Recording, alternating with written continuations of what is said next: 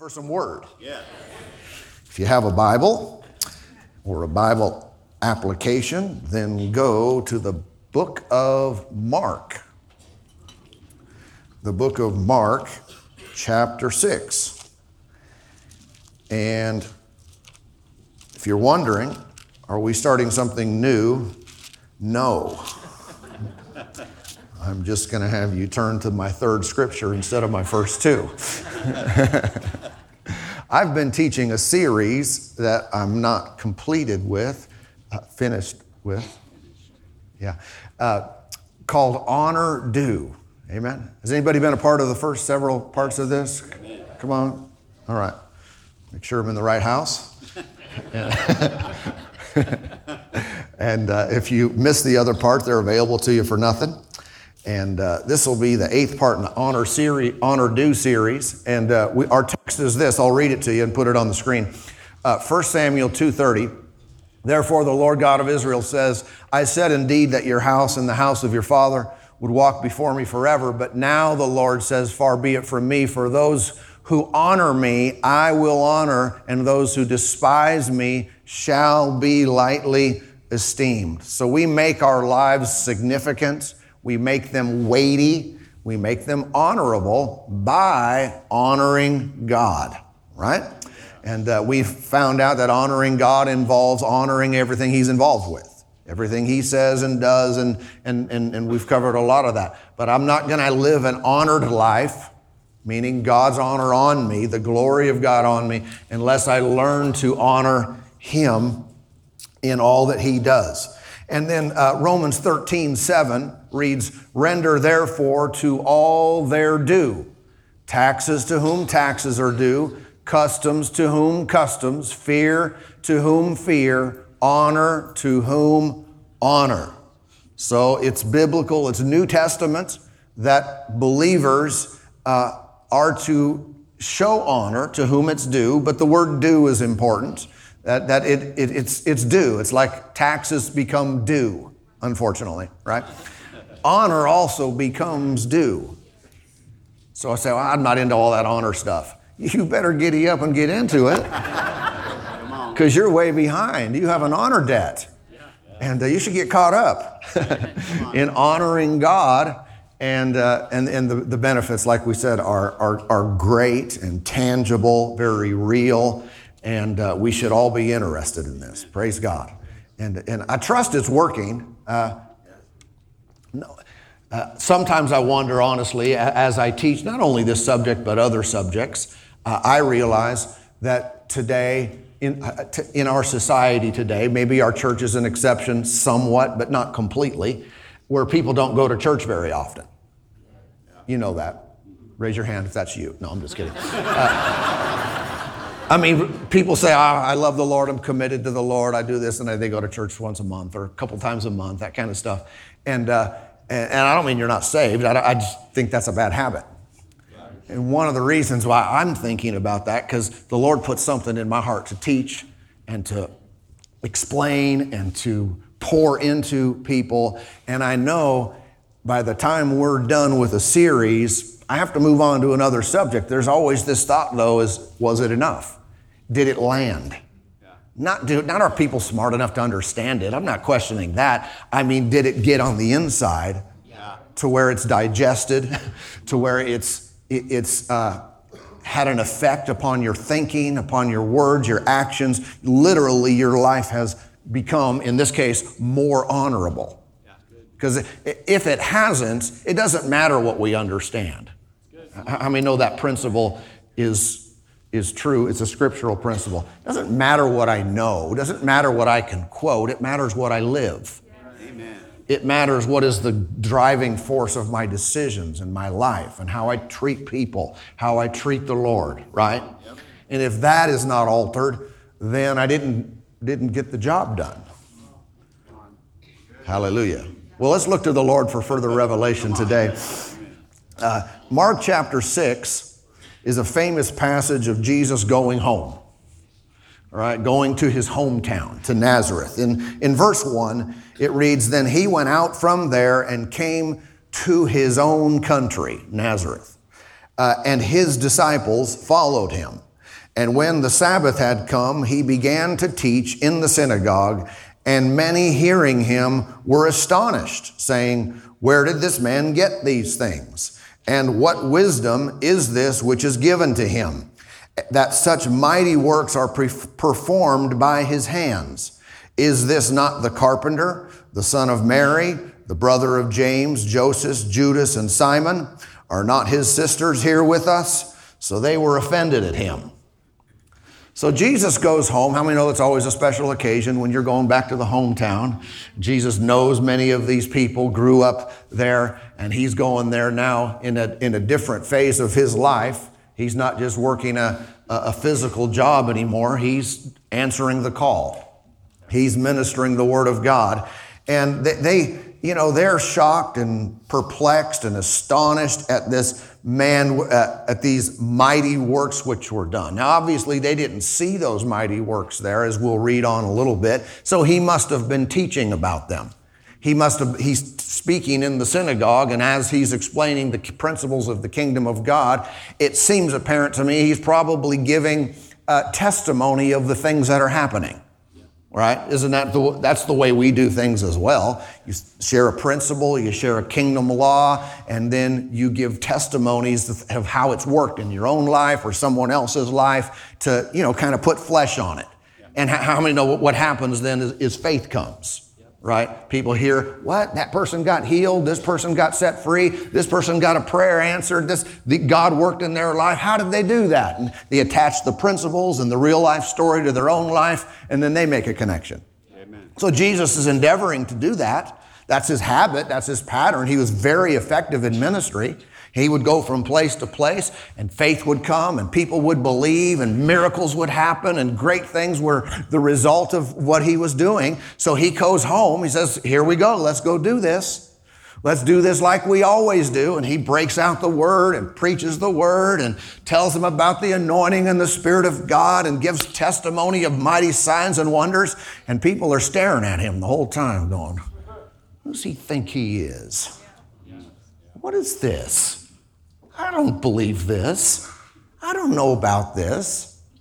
And uh, uh, anyone who's ever been a preacher has maybe preached to that crowd before, uh, where you're thinking, I've got the word of the Lord, I'm fired up bringing the goods, and people are there going, huh.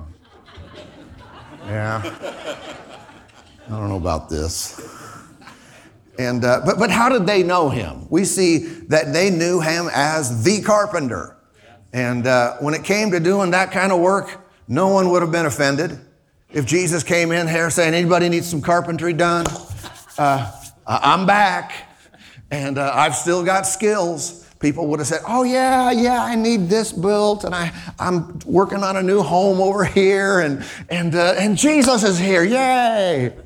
They all would have been happy with him, right? But how many know people being happy with you for the, you know, for something you're not supposed to be doing? Is not good.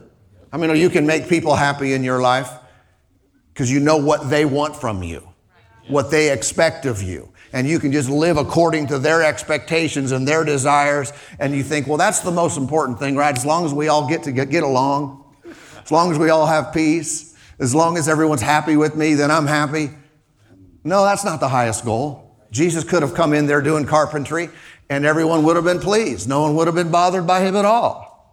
But that wasn't what he was supposed to do.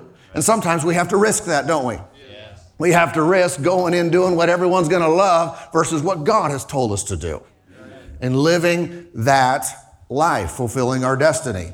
And so again, they knew him, they knew his family, makes mention of here of Mary, his four brothers, uh, his at least two sisters, and doesn't mention Joseph.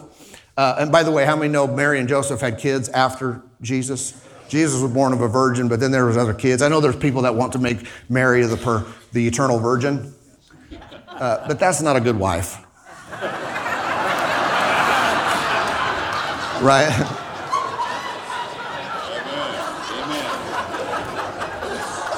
and it wasn't how she lived.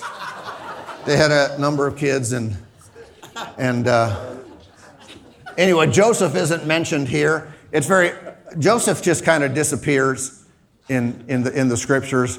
Uh, we don't really know what, where, he went. Very likely he passed away you know, Mary was probably in the range of 45 at this point, and uh, often husbands were much older than their wives in, in, those days, is what I read anyway. And so it just does it just skips him, so it's likely he's maybe already died. Good chance. Uh, but anyway, uh, they knew his family, and um, how many know when they took offense at him? He's telling these stories. They're offended at at at, at Jesus how many know uh, being offended and being in faith are not the same? Faith and offense do not mix. Whenever we find ourselves being offended, we can be certain we're not about to encounter God. We're not going higher in God. We're not seeing things more clearly than everybody else. No, when we're, when we're offended at something, we've departed from God. We've departed from His work. We've departed from what he wants to do, and we become a severe limitation on what he intends to do from that point forward. And so, uh, one of the reasons that you can see that, that they did this, why, why did they become offended? Because um, uh, they did not see the gift of God as a gift of God. I mean, whenever we, whenever we treat the gift of God from a mere human perspective, we at that same time cause it to cease from functioning on our behalf. I don't know if I said that in a good way. Uh, if the gift of God is not viewed as the gift of God, but rather just seen through a, as a human vessel, we, we see people, again, again, as we know Jesus, he grew up here, we know his skills.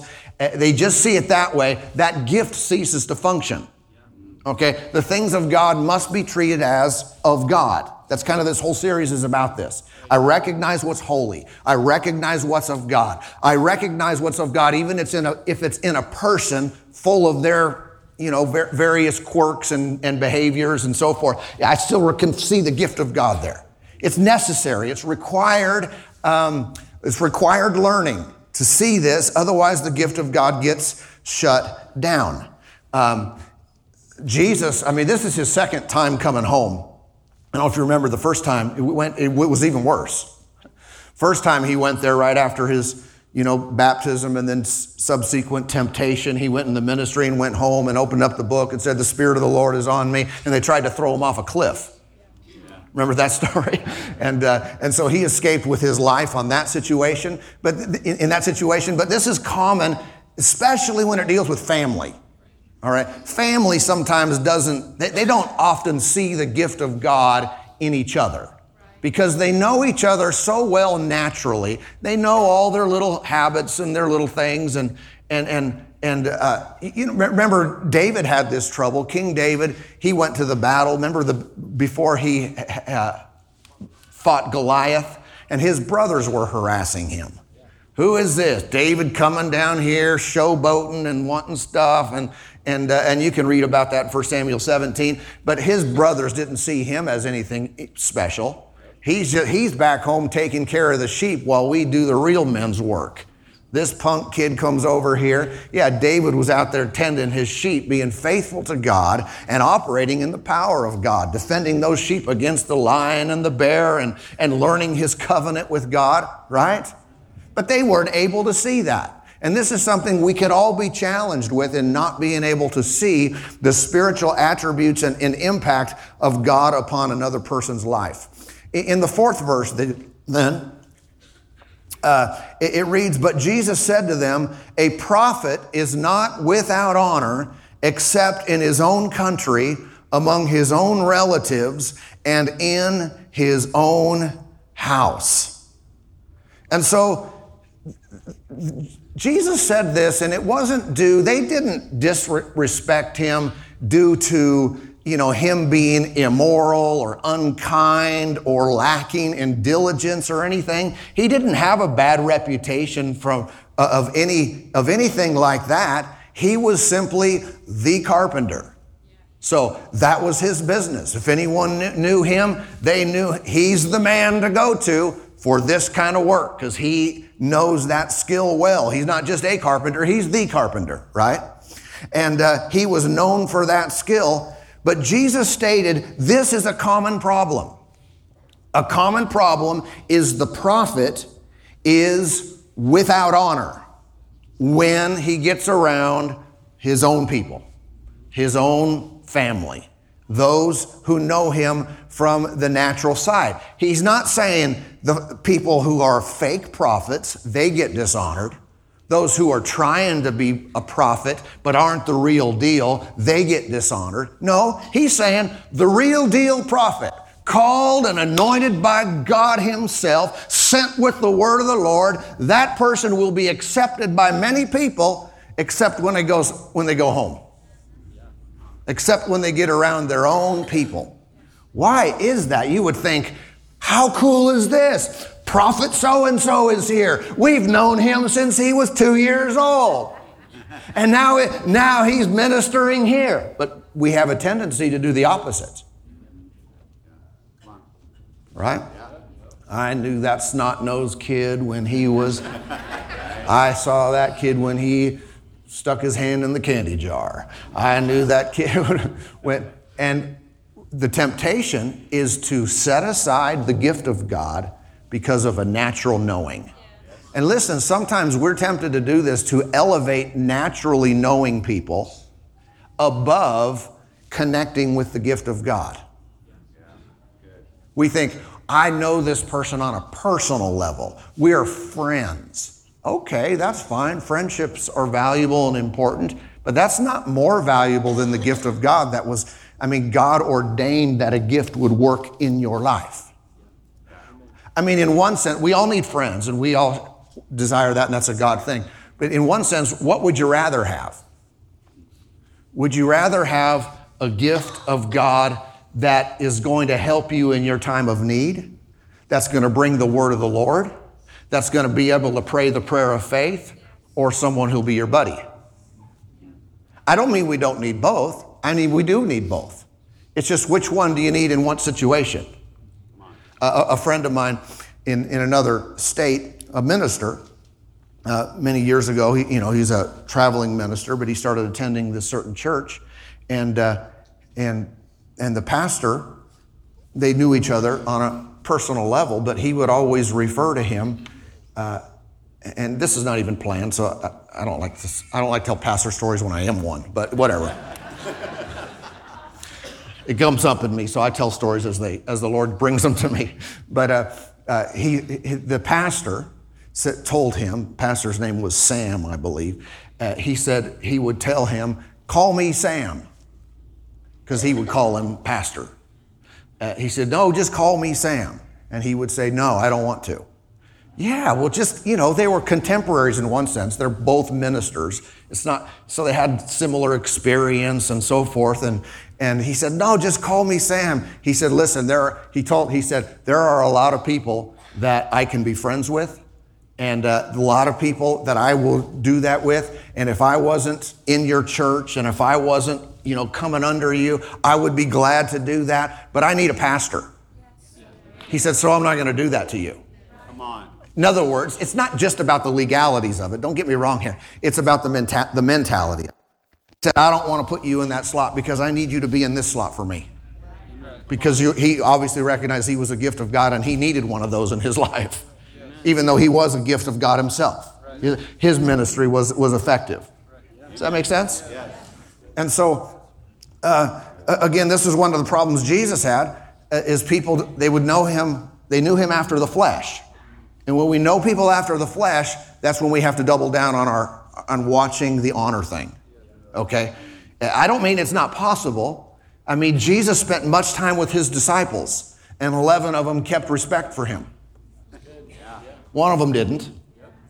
Right? So they had very close, they were friends as well as ministry partners, as well as Jesus being Lord. All right. So these multiple things were going on there, but Jesus did teach them. You might remember this from another passage where Jesus taught uh, that if you receive a prophet in the name of a prophet, you get the prophet's reward. In other words, receiving a prophet had to be done in the name of the prophet. In other words, the gift of God was paramount. It had to be supreme. It had to be, they had to be mindful of that. Otherwise, the prophet's reward would not come to them. In other words, they wouldn't be able to prophesy to him. They wouldn't be able to use that gift. If, they were, if he received the prophet in the name of the carpenter, you might get the carpenter's reward.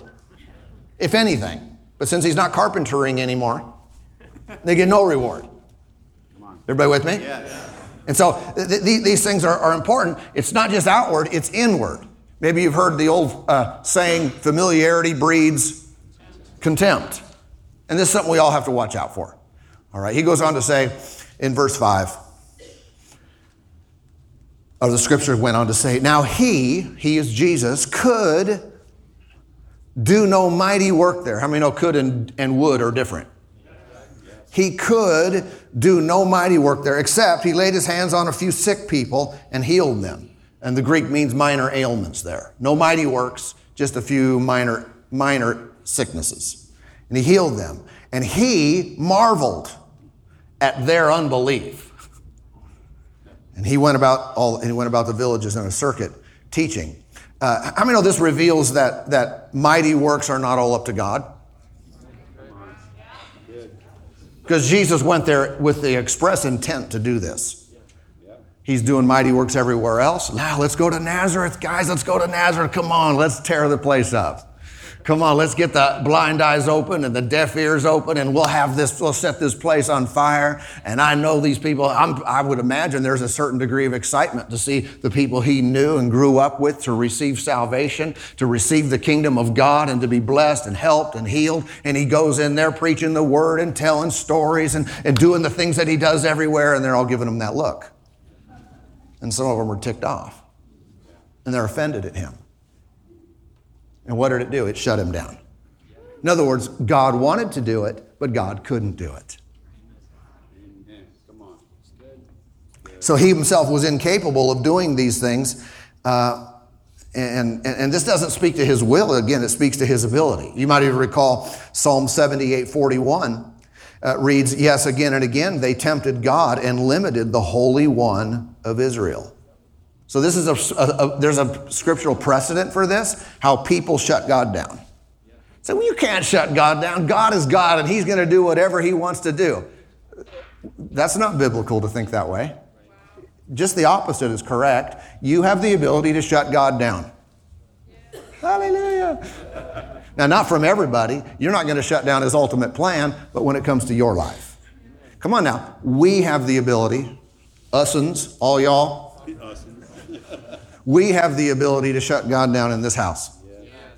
It's not His will, it's not what He wants.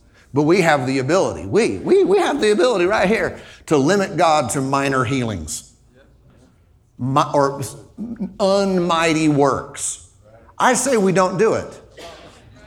I say we recognize this principle and say, okay, I, I see how this works. I'm not going to let that happen. If the mighty works were all up to Jesus, Certainly that would be the place where he would do them. I mean, wouldn't you put yourself in his shoes? This is Jesus who left his hometown. Great stories are being told about what he's doing. He comes back home. There's the boys he graduated high school with. There's his friends growing up. There's his family. And Jesus is back in town and he's got a little entourage, right? He's coming into town. What would you want to do there if you were him? How about I'd line up the blind people? I'd find everyone who's crippled. And uh, let's get all, let's do all the big ones first and let them know God is, God is among us. God is visiting you and he's using me. This is my call. I'd want to do that at home. Wouldn't Jesus? Absolutely. But he wasn't able to do that because they took offense at him. You know, other times when Jesus ministered, you might recall if you've read the Gospels, there were times when he would have to take people away from the unbelievers. There'd be a group of people moaning, uh, you know, mourning and so forth, someone's death, and he'd say, Get them all out of here. Get all of them out of here. And then the miracle would happen with the raising from the dead. Another time, the blind guy, and he took the blind guy and let him out of town. Let's take this guy out of town before we pray. Say, wouldn't it be better just to do it in front of everyone? That way, everyone can see this is real. God is real. This guy got healed right before our eyes. Jesus knew it wasn't going to work if he stayed in front of everybody. In, in some crowds, in some situations, you can't get the job done. You've got to get away from the unbelief. I mean, no, that's true on a personal level. If you're surrounded, if you need a serious miracle, an answer from God in your life, yet everyone in your home is, is full of unbelief and questioning and all this stuff, you need to get away. I don't talking about, you know, removing yourself permanently from all these relationships, but you got to surround yourself with people of faith. Find a good life group, find some friends, find some faith friends, get in church. You got to get that wrong thinking out because that's where the healing manifests. See, if we don't see this principle, we think, well, I don't, I don't get that. I think God can just do it. He can just do it wherever He wants. Well, then we have to ignore these scriptures. Right, right. Good word. Hallelujah. And so, if, if let me just say this in a, in a different way being offended and thus showing no honor leads straight to unbelief. Remember, Jesus went through all that and he looked at them and said, Wow, you guys are amazing. He marveled at their what? Unbelief. At their unbelief. They dishonored him, they were offended at him, they didn't believe, and nothing would happen. And so, uh, again, being offended, thus showing no honor, leads to unbelief. This results in no power being manifest. If you want God's power, you must believe. If you are to believe, you must show honor. If you are to show honor, you must not be offended. To not be offended, you must see people according to the gift and calling of God and not their own flesh. Amen. This could happen, uh, if this could happen to them, I think it can happen to us. Um, whenever we are too naturally minded, we hinder the work of God uh, through people and, and that's what we must be aware of. This happened with them. It really stopped people from being healed. You got to consider the potential. Some people's lives were shortened as a result of this, this event today, or it wasn't extended. Some people remained in their horrible conditions. Say, well, why, why did God do that to them? No, the Lord tried to get to them, but their honor hindered him. Amen. Moses had this trouble. If you know the story of Moses, Moses had his brother Aaron and sister Miriam. They had trouble seeing him as more than brother sometimes. And when they, when they, when they confronted him about his, his wife, because he married the Ethiopian woman, they confronted him and they say, eh, eh, eh, eh, You shouldn't have done this. And they didn't realize who they were talking to. They thought they were talking to their brother and you talking to your brother or sister, you could probably get away with a lot. Because brother and sister, you know, we're the same. Isn't that right? Brother and sister seeks, speaks to equality, speaks to we're in the same family. We're not talking about parents, we're talking about siblings. We're all siblings. And Miriam and Aaron started talking to Moses like they're his brother. The problem was he was not functioning as brother Moses. He was functioning as leader, prophet, man of God, leading the people of Israel. And when he, when he married the woman and they started complaining about it, they had to deal with God next. Aaron and Miriam. You can read about that story in the book of Numbers, chapter 12. Uh, but they had to deal with God. God was not pleased with how they were treating Moses, how they just saw him naturally. It was a big problem. The Lord said, You can't, this is not going to fly. You're not going to be able to do this. You're not going to be able to, to treat the one I called, even if it was your brother. I still called him. And you better show him respect. Or this is not going to fly. Amen.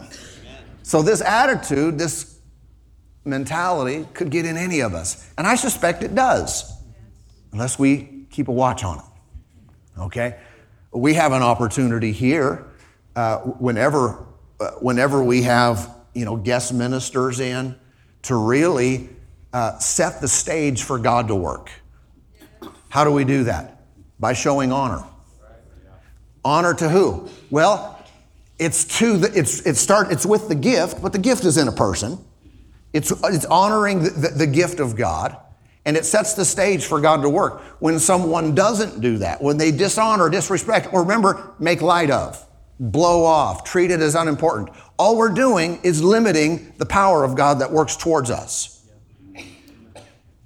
I, I was, I was talking to uh, uh, Brother Frank, Frank Borda. You know, he's done uh, ministry around, around the world in different countries. And I asked him about this principle because of his, his vast travels. I said, What have you seen? What have you noticed and experienced in regards to people uh, showing honor and the subsequent results that happen when they do or don't? And he, and he was immediate to say, Oh, well, it's very real. it's very obvious, very real. And, and as we're talking, he's thinking about different experiences. And, and one of them, he was talking about these pastors' conferences that he's done in, in a particular country.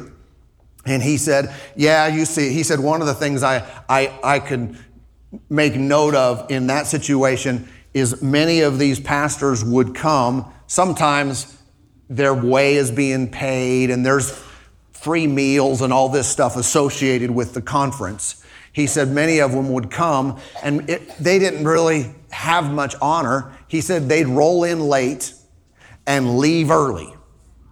They come in and get the meals and stuff, but they just didn't hold in high regard. And he said, one of the things I noticed is when some of these people would leave, then the power of God would manifest. I thought, isn't that interesting? Do they even know that they missed their appointment with God. They're just, they just, they just kind of like, yeah, whatever, and they roll in late and leave early and, and just don't have high regard for the ministry and high regard for the things that God is doing and the ministry gifts that are there. And when they leave, it, so, it sounded so New Testament to me. It sounded like Jesus taking people out of town or putting people out of the room or his own hometown being shut down. I thought, yeah, that's how it works. Then I thought, oh no. Do we ever do that? Have I ever done that? Have I ever disregarded? And God had an intention, a divine appointment for me to intersect His power and grace and receive from heaven and receive things that I've been wanting from Him.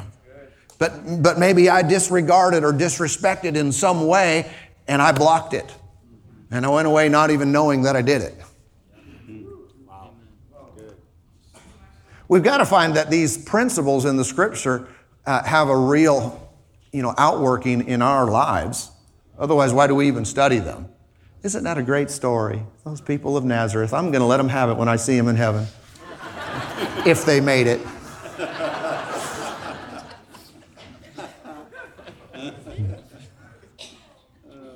Hallelujah. It's always easy to answer some of these questions. Yeah, I know some people who need to hear this. Man, they didn't come today. I'm going to share, I'm going to tag them in the, in, the, in the online version of this. Okay, do all that if you need to, but let's not miss our own hearts. Our goal is for all of us to step it up in our own honor to God so he can honor us. You know, uh, Jesus cured this unbelief problem by teaching. That was the last verse we read. He went about in a circuit in all the villages teaching. His response is, Wow, your, your unbelief, it's amazing. I marvel at your unbelief, it's horrible, you know, fantastically horrible. Shutting down the power of God. So, what did he do? Did he stomp out of there? No, he said, I'm going to go teach these people. I'm going to teach them. And that's why we do it. That's why I teach. That's why others teach the scripture, because teaching drives out unbelief. Teaching drives out the, the unbelief that so plagues people and keeps the power of God from flowing into their lives. And so a lack of honor blocks the mighty works. I believe it is worth our efforts, every effort to get this right. Everybody say it out loud. Say, Lord, Lord teach, me teach me about honor how to show honor, how to see people, not after the flesh, but after the Spirit, in accordance with your calling and your gifting.